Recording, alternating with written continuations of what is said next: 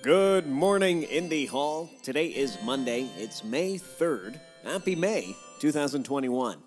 It's a light start to the week, to the new month. Coffee chat with Meg at 9 a.m. And again, coffee chat with Kara at 10 a.m.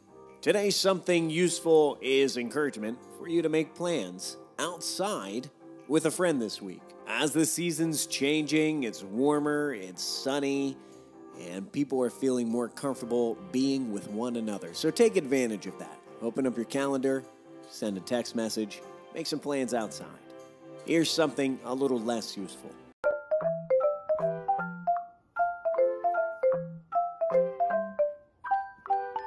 Hey, take care of yourself, take care of each other, and take care of your communities. I'll see you online.